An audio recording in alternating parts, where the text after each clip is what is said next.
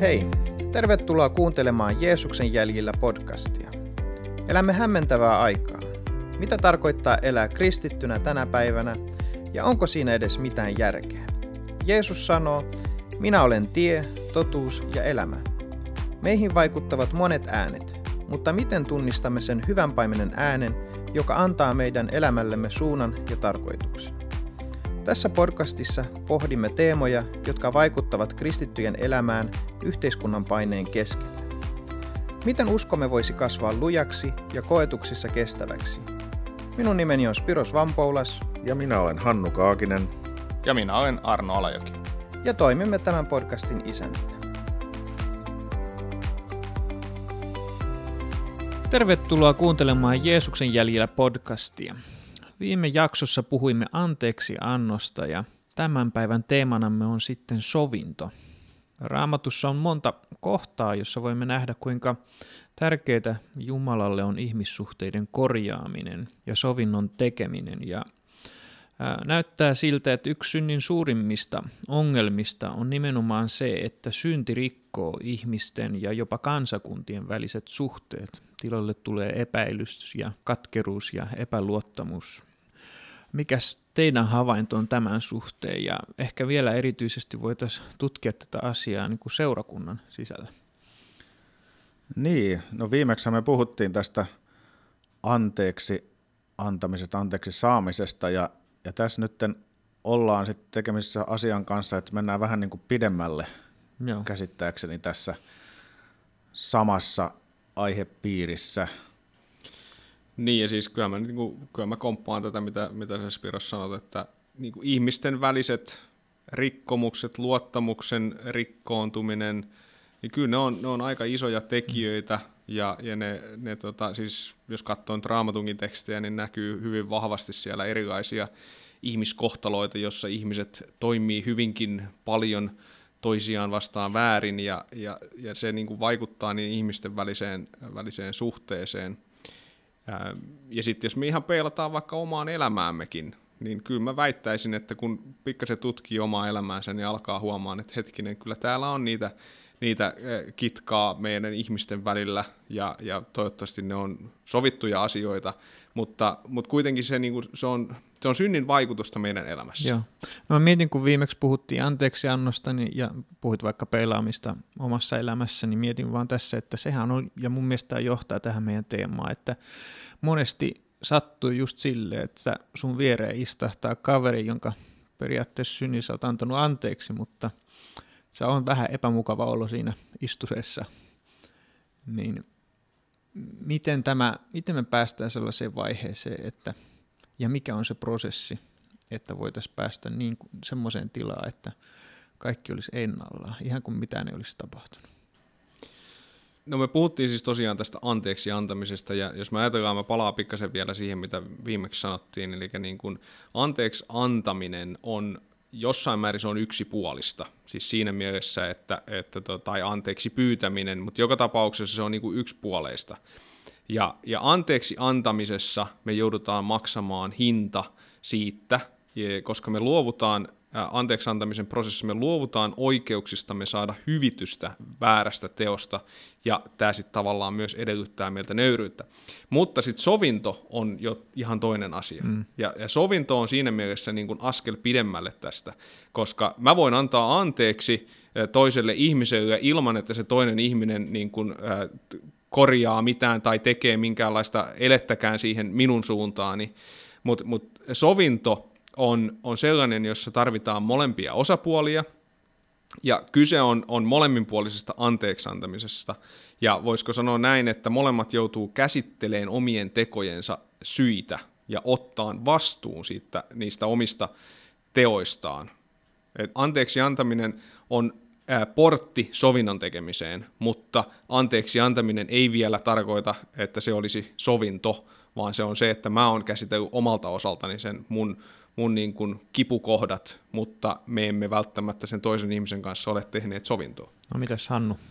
Niin, on, on täysin samaa mieltä Arno sun kanssa tuosta ja mietin vaan sitä, että minkä takia sitten se tuntuu vaikeammalta lähestyä tämmöistä ajatusta niin kuin sovinnon tekemistä kuin sovinnon, lähestyä ajatusta sovinnon tekemisestä kuin anteeksi antamuksesta tai anteeksi antamisesta, niin varmaan just se, mitä sä tuossa vähän mainitsitkin, että, että se on semmoinen prosessi ja se vaatii, vaatii paljon enemmän, eli se, se on lähtökohta ainoastaan, tai semmoinen niin kuin alkupiste on se anteeksi antaminen ja anteeksi antamus, mutta että jos me siitä lähdetään, se voi olla joskus hyvinkin pitkällinen prosessi kulkea siihen, että me päästään siihen sovinnon tekoon ja saadaan se loppuun se saatettua se prosessi. Ja saattaa olla kysymyksessä ihan yksinkertaisesti se, että tietynlainen niin kuin laiskuus tai semmoinen, tota, että ei ehkä tiedetä edes, että mistä lähettäisiin liikkeelle, mutta, mutta joka tapauksessa se, niin kuin, että se tulisi ymmärtää, että kyseessä on, on prosessi ja, ja se vaatii myöskin jotakin meiltä itseltämme, että ajattelin tämmöistä mainita tässä, mitä sananlaskuissa luku 16 ja 7 sanotaan näin, että joka elää Herran mielen mukaisesti, pääsee sovintoon vihamiestensäkin kanssa. No me usein ei olla suoranaisesti tekemisissä vihamiestemme kanssa, mm. vaan ne on meidän veljiä, sisaria, ystäviä, lähimmäisiä, mutta meillä saattaa olla asioita, jotka on siinä niin kuin meidän välillä, eli me jollain tasolla tiedetään, että meidän välit ei ole täysin kunnossa ja se vaatisi semmoista aktiivista toimintaa, mutta jos ajatellaan, että jos me halutaan elää Herran mielen mukaisesti, meidän tulisi päästä sovintoon jopa vihamiestemme kanssa, Eli se ei ole mitenkään helppo hmm. prosessi. Mutta ainakin tuosta jakeesta tulee selkeästi ilmi, että ihan pelkästään Herran mielenmukainen elämä tarkoittaa myös sitä, että me pyritään sovintoon jopa vihamiestemme kanssa. Kyllä. Ja, ja eikö tämä ole, ole niin kuin sellainen, mikä on myös jossain määrin niin kuin seurausta siitä meidän uudesti syntymisestä, uudesta elämästä Kristuksessa, josta me ollaan paljon puhuttu. Jos ajattelee, mitä esimerkiksi Paavali kirjoittaa Galattalaiskirjeen viidennessä luvussa, jossa Paavali puhuu äh, hengen hedelmistä, ja sielläkin Paavali käsittelee tätä, tätä teemaa, että, että jotenkin niin kuin se, se ähm, muutos, mikä tapahtuu meissä, Paavali sanoo näin, että hengen hedelmä on rakkaus, ilo, rauha, pitkämielisyys, ystävällisyys, hyvyys, uskollisuus, sävyisyys, itsehillintä – ja näissä sitten taas Paavali puhuu korinttilaiskirjeen 13, tai ensimmäinen korinttilaiskirjeen 13. luvussa taas sitten rakkaudesta, joka myöskin sanoo, että ei esimerkiksi äh, muistele kärsimäänsä pahaa. Eli, eli jotenkin niin kuin, mä ajattelen, että tämä niin kuin ajatus sovinnon tekemisestä meidän ihmisten välillä liittyy myös siihen, mitä aikaisemmin puhuttiin tästä ää, edellisessä jaksossa tästä niin anteeksi antamista siitä, että me ollaan saatu anteeksi kaikki Jumalalta. Jumala on tehnyt meidän kanssa ja meidän välillä sovinnon. Niin eikö, se, eikö se jotenkin lähde liikkeelle siitä, että me ymmärrämme, mitä meidän elämässä on tapahtunut, joka taas vapauttaa meissä näitä hengen hedelmiä, joka, joka on niin kuin hengellisen ehkä kasvunkin ed- tai, tai jotenkin seurausta meissä, että me, me kasvetaan hengellisesti, niin me aletaan myös myös näkee näitä asioita meidän elämässä ja ne alkaa, alkaa muovaa meidän, meidän käyttäytymistä, meidän, meidän toimintaa ja, ja sitä, miten me suhtaudutaan toisiin ihmisiin. No, miksi meidän pitäisi pyrkiä sovintoon? Miksi, miksi ei riitä, että annetaan anteeksi? No, otetaan esimerkiksi tästä nyt vaikka, äh, mitä Jeesus sanoo Vuorisaarnan alussa, tai siinä alkupuolella Matteuksen evankeliumin luku 5 ja jakeesta 23 ja 24 e, eteenpäin. Mä nyt luen tästä pätkän. Tämä on tämän uuden, uuden tota noin, tai tämän UT 2020 käännöksen mukaan, joka on hiljattain julkaistu. Eli äh, tämä sanotaan näin, että jos olet viemässä uhrilahjaa alttarille ja muistat, että lähimmäiselläsi on jotain sinua vastaan, tee näin. Jätä lahjasi alttarin eteen, käy tekemässä sovinto hänen kanssaan ja anna lahjasi vasta sen jälkeen. Eli jotenkin ää, Jeesuskin puhuu tässä koko vuorisaarnan se ajatus ja oleellinen niin kuin teema on myös se, että et ei pelkästään niin kuin se, mitä me, me niin kuin fyysisesti tehdään, eli tämä lähtee liikkeelle siitä käskystä, että älä tapa, No ihminen, joka ei ole tappanut, niin ei ole rikkonut sitä käskyä, mutta Jeesus sanoo, että jos sä oot sydämessäsi niin kuin tota, teet jotain, ajattelet pahaa toisesta, sanot jollekin jotain, niin sä oot yhtä pahasti rikkonut tätä käskyä vastaan kuin se, joka on fyysisesti tappanut ihmisen. Jeesus jotenkin kääntää tämän ajatuksen näin, että, että jotta meidän yhteiskunta voi muuttua, jos, jotta meidän oma elämä voi muuttua, niin meidän pitäisi pyrkiä sovinnon tekemiseen meidän veljen, sisarien ja myös niiden vihamiesten kanssa. Siitä Jeesus oikeastaan puhuu. Ja Jeesus jotenkin toteaa sen tämän koko vuorisaarnan niin kuin ympärillä sen ajatuksen siitä, että, että se muuttaa meitä, meidän yhteiskuntaa ja, ja sitä, että – että ne asiat, me emme vaan pyri niin kuin menee sieltä, mistä se aita on matalin, vaan me halutaan oikeaa muutosta elämässä. Niin jotenkin tämä on niin kuin yksi semmoinen syy, minkä tähden tämä sovinnon tekeminenkin on, on tärkeää. Niin, ja sitten jos taas ajatellaan sitä, että miten voimakkaasti raamatussa kehotetaan meitä rakastamaan toinen toisiamme, että ei pelkästään niin kuin jollakin tasolla sietämään, että mitä, mitä se vaatii, että me pystytään rakastamaan. Kärsikää toisiaan, eikö siellä niin. nyt sanota niin? niin, ja miten, miten sitten, jos, jos puhutaan siitä todistuksesta, mikä meillä on Jeesuksen seuraajina taas, niin, niin eikö tämä rakkaus ja, ja se keskinäiset välit on nimenomaan se, mitä mainitaan, että tämä on, tämä on se todistus, mikä teillä on, että teillä on keskinäinen rakkaus, niin, niin, niin mun mielestä tämä on aika, aika oleellinen asia tässä, että miten me pystytään elämään sillä tavalla, että meillä on ne suhteet niin hyvät, että, että ei ole pelkästään semmoista, niin kuin, että me siedetään tai just ja just pystytään elämään yhdessä, kunhan ei olla tekemisissä. Niin, eli jos mietitään, että kun synti tulee ja rikkoo ihmissuhteet, niin ja yksi asia, mitä Jumala tahtoo, on palauttaa tämä maailma sille entiselleen, niin sitten Jeesuksen työn kautta ja anteeksiannan kautta, niin tavoite, lopullinen tavoite on nimenomaan saavuttaa se alkuperäinen tila, jossa ihmisten välissä suhteessa ei enää ole rikkinäisyyttä. Näin ainakin tulkitsen ajatuksiasi. Kyllä, ihan hyvin, hyvin no, lähdit tulkitsemaan. No, hyvä. Mä mietin tässä näin, että kun Jeesus mielestä puhuu yllättävän paljon tästä ihmisten välisistä suhteista. Ja loppujen lopuksi, niin kuin sanottiinkin aikaisemmin, että synti tulee ja rikkoo ihmissuhteita, ihmisryhmien välistä suhteita, sukujen välisiä suhteita ja, ja lopulta kansakuntienkin välisiä suhteita, niin tota, ää,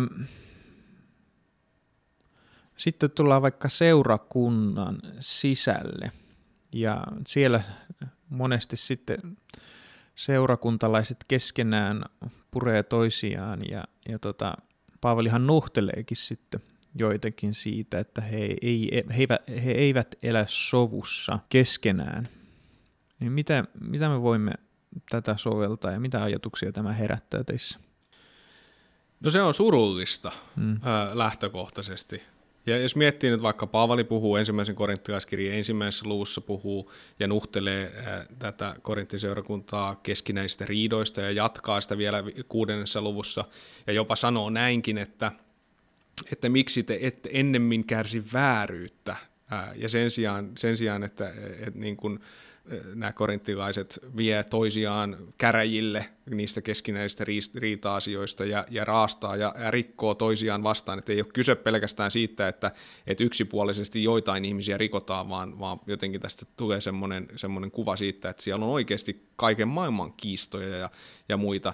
Ja se, ei se ole minkäänlainen todistus myöskään tota, Jeesuksen sovitustyöstä tai, tai siitä uudesta elämästä, mikä me saadaan Kristuksessa, jos me ei pystytä tekemään näitä asioita. Ja tässä taas sitten se niin kuin nöyryys ja, ja se semmoinen niin kuin, jotenkin, mitä mä nyt aikaisemminkin tässä jo, jo sanoin siitä anteeksi antamisesta, että, että ää, omista oikeuksistaan luopumis, luopumisesta, joka on anteeksi antamisen prosessin niin kuin osa, niin jotenkin nämä, nämä asiat on oleellisia. Sitten täytyy myös muistaa se, että sielunvihollinen pahalainen pyrkii tekemään kaikkensa sen eteen, että meidän väliset suhteet olisi jotenkin äh, huonot, jotta me ei voitaisiin kantaa hedelmää taas sitten siihen, että, että evankeliumi menisi eteenpäin, seurakunta toteuttaisi ja noudattaisi sitä, mihinkä se on tarkoitettu, ja, ja sitä kautta tietysti se ihmisten väliset suhteet on, on, on tarpeellisia.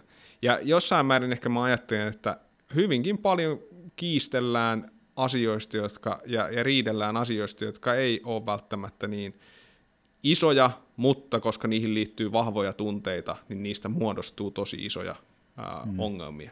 Kyllä, että, että jos nyt ajatellaan seurakuntien välisiäkin suhteita, niin kuinka mahtavaa se olisi, kun me pystyttäisiin yhdessä, yhdessä rintamassa keskittymään niihin oleellisiin asioihin ja tota, keskittymään siihen, että me toteutetaan Jumalan käskyä, Jumalan suunnitelmaa, lähdetään yhdessä, yhdessä tavoittamaan niitä, jotka ei ole vielä kuullut Jeesuksesta ja, ja jätetään ne pois ne kiistakysymykset, mitä meillä on ja, ja tota, miten suuri todistus se olisi, olisi myöskin meidän ympäröivälle maailmalle ja yhteiskunnalle.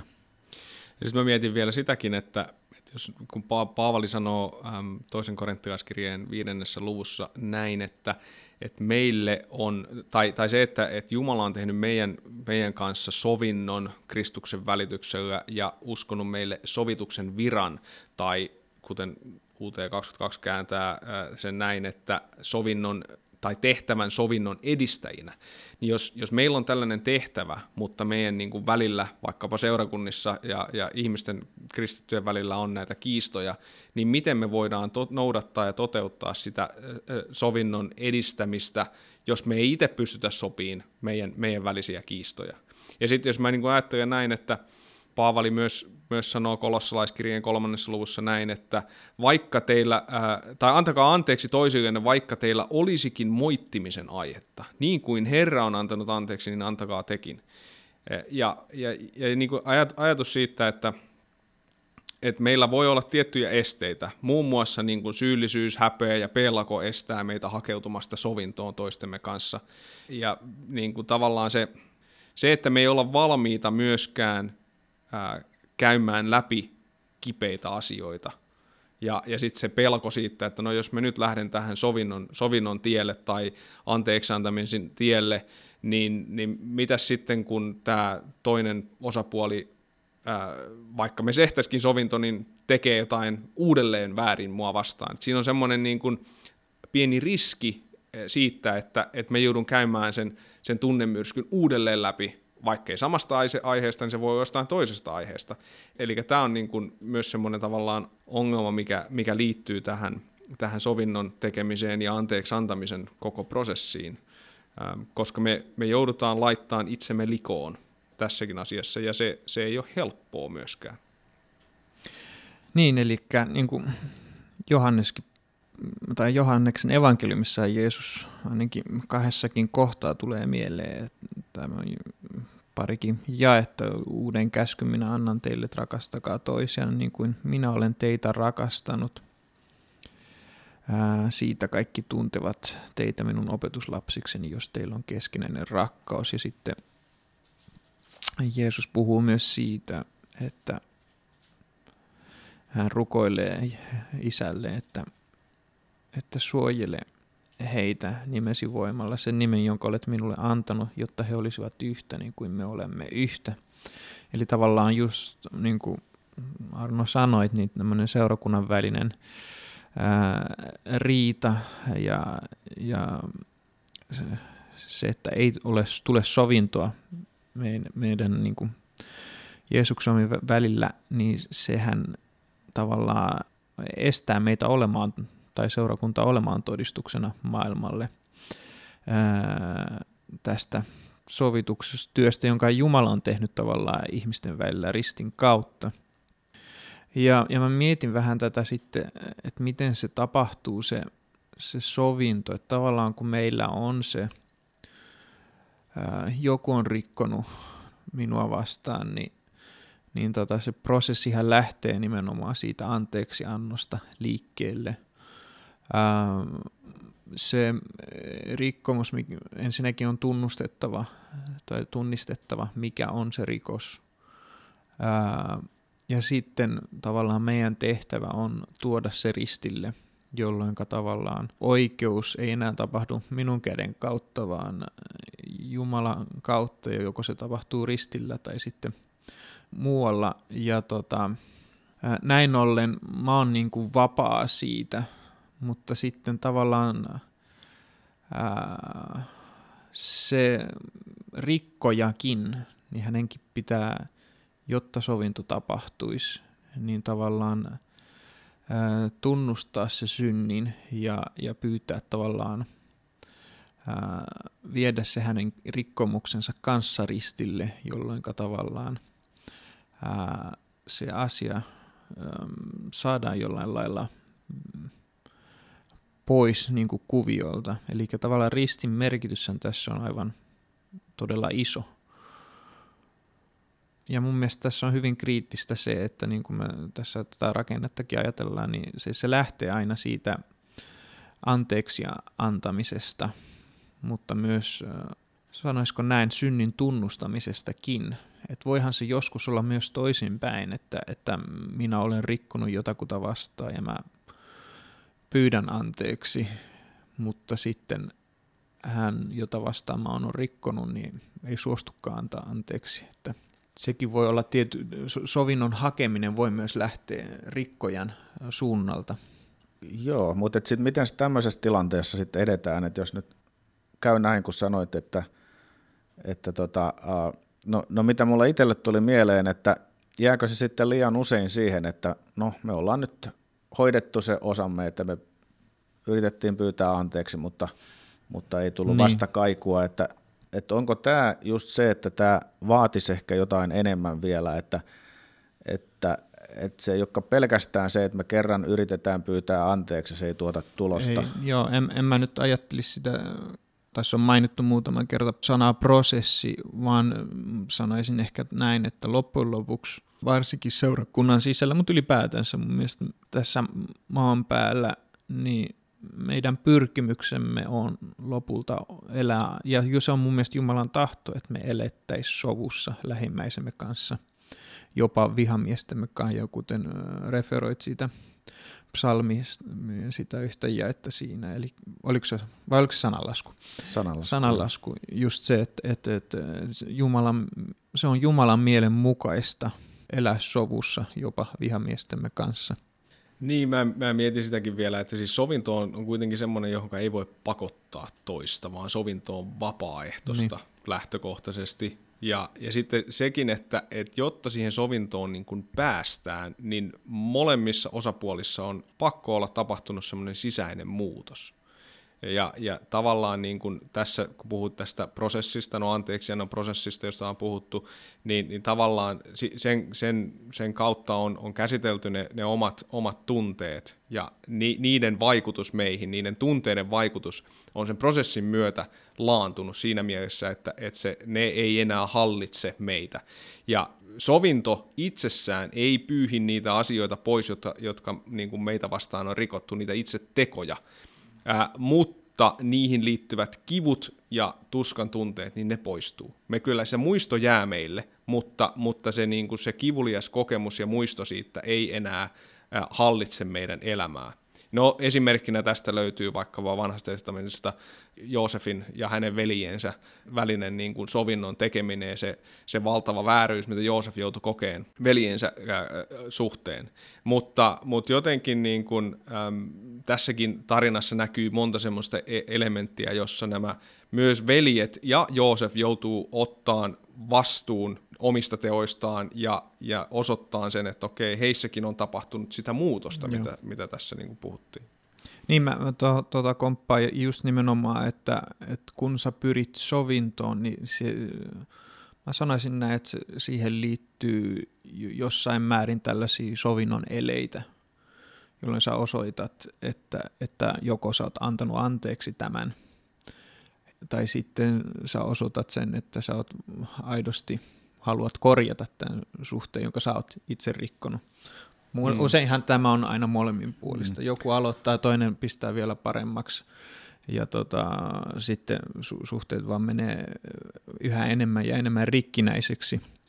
Mutta mun mielestä siihen sovintoon liittyy se, että se näkyy jotenkin teossa pelkästään puhetta, vaan se on niin kuin konkreettista. Niin kuin voisiko sanoa Joosefinkin tapauksessa, hän, ää, siinähän se näkyy sitten kanssa.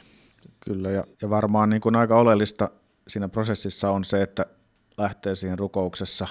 Joo. Eli, eli se, että mikä inhimillisesti usein on vaikeaa tai mahdotonta, niin Jumalallehan ei sitä ole ole semmoista niin kuin mahdotonta, ja Jumala voi muuttaa niitä ihmissuhteidenkin tasolla olosuhteita ja asioita toisenlaiseksi ja, ja pehmittää sydämiä ja, ja tekee sitä. Joo. Ja mä niin kuin ajattelen vielä tästä, niin kuin, syyllisyyshän on se, se usein semmoinen, mitä tuossa äsken sanoinkin, niin se on tavallaan se este meille, meille mikä, mikä estää meitä ehkä niin kuin hakeutumasta siihen sovinnon tekemiseen tai jopa siihen anteeksi antamisen prosessiin tai anteeksi pyytämisen prosessiin, koska siis me, me ensinnäkin me pelätään sen teon seurauksia ja me on häpeä siitä, että me ollaan tehty jotain.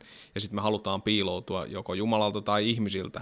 Mutta sitten taas se, että niinku sen anteeksi antamisen elementti on se, että se katkaisee ne syyllisyyden kahleet, joka taas sitten vapauttaa meidät siihen, että me voidaan lähteä hakemaan sitä sovintoa toisen ihmisen kanssa. Ja mulle tulee mieleen, Paavali sanoi roomalaiskirjeen viidennessä luvussa näin, että – että jos me jo silloin, kun vielä olimme Jumalan vihollisia, tulimme sovitetuiksi hänen kanssaan, hänen poikansa kautta, paljon ennemmin me pelastumme nyt, kun olemme sovitettu. Eli Paavali, ja kun on puhuttu tästä, niin kuin, että tämä sovinnon edellytys on se, että meillä on sovinto Jumalan kanssa, Joo. niin Paavali jopa sitoo tämän siihen, että, että se sovinto, tai, tai Jumala sovitti meidän synnit jo ennen kuin me tiedettiinkään, että me tarvitaan sitä.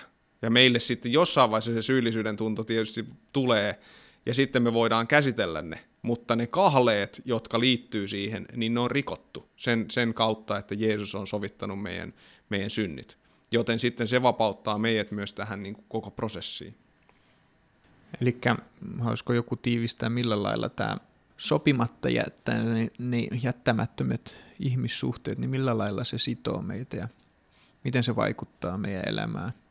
Ja mä ainakin ajattelen näin, että se sitoo meitä ja estää meitä elämästä sitä, sitä niin kuin hmm. vapautta no. ja sitä todellista vapautta, mihin meitä on tarkoitettu. Se, se, se on semmoinen piikki meidän lihassa, joka muistuttaa meille, meille siitä, että joku ihminen on tehnyt meitä vastaan ja se estää meitä kohtaamasta toisia ihmisiä vapaasti. Ja, ja se, se estää meitä myös sitten ehkä, ehkä täysin äm, jotenkin siitä, että me, meissä ei näy sitä hengen hedelmää, mistä Paavali puhuu, ja, ja sitä niin kuin rakkauden todellisuutta. Ja ristää ilon varmasti, joo. joo. Hannu?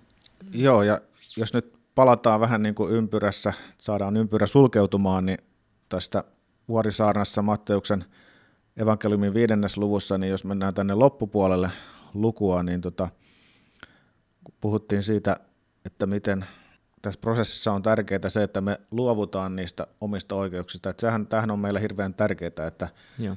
että me saadaan, niin kuin me koetaan, että oikeus tapahtuu, mutta usein se vaatii sitä, että tavallaan se rakkaus, Jumalan rakkaus vaikuttaa meissä sen, että me ollaan valmiita luopumaan niistä omista oikeuksista ja vaateista. Eli tästä jakeesta 37 tai 38 eteenpäin Teille on opetettu silmä silmästä, hammas hampaasta, mutta minä sanon teille, älkää tehkö pahalle vastarintaa. Jos joku lyö sinua oikealle poskelle, käännä hänelle vasenkin. Jos joku yrittää oikeutta käymällä viedä sinulta paidan, anna hänelle viittasikin. Jos joku vaatii sinut mukaansa virstan matkalle, kulje hänen kanssaan kaksi. Anna sille, joka sinulta pyytää, äläkä käännä selkääsi sille, joka haluaa lainata sinulta. Teille on opetettu rakasta lähimmäistäsi ja vihaa vihamiestäsi. Mutta minä sanon teille, rakastakaa vihamiehiänne ja rukoilkaa vainoijenne puolesta, jotta olisitte taivaallisen isänne lapsia. Hän antaa aurinkonsa nousta niin hyville kuin pahoille ja lähettää sateen niin hurskaille kuin jumalattomille. Jos te rakastatte niitä, jotka rakastavat teitä, minkä palkan te siitä ansaitsette? Eivätkö publikaanitkin tee niin? Jos te tervehditte vain ystävienne, mitä erinomaista siinä on? Eivätkö pakanatkin tee niin? Olkaa siis täydellisiä, niin kuin teidän taivaallinen isänne on täydellinen. No tähän onkin sitten hyvä lopettaa. Kiitos Hannu tästä jakesta ja pyrkikäämme siis sovintoon kaikkien ihmisten kanssa ja ennen kaikkea uskonveljen kanssa ja sisarten kanssa. Me jatkamme seuraavassa jaksossa. Kiitos.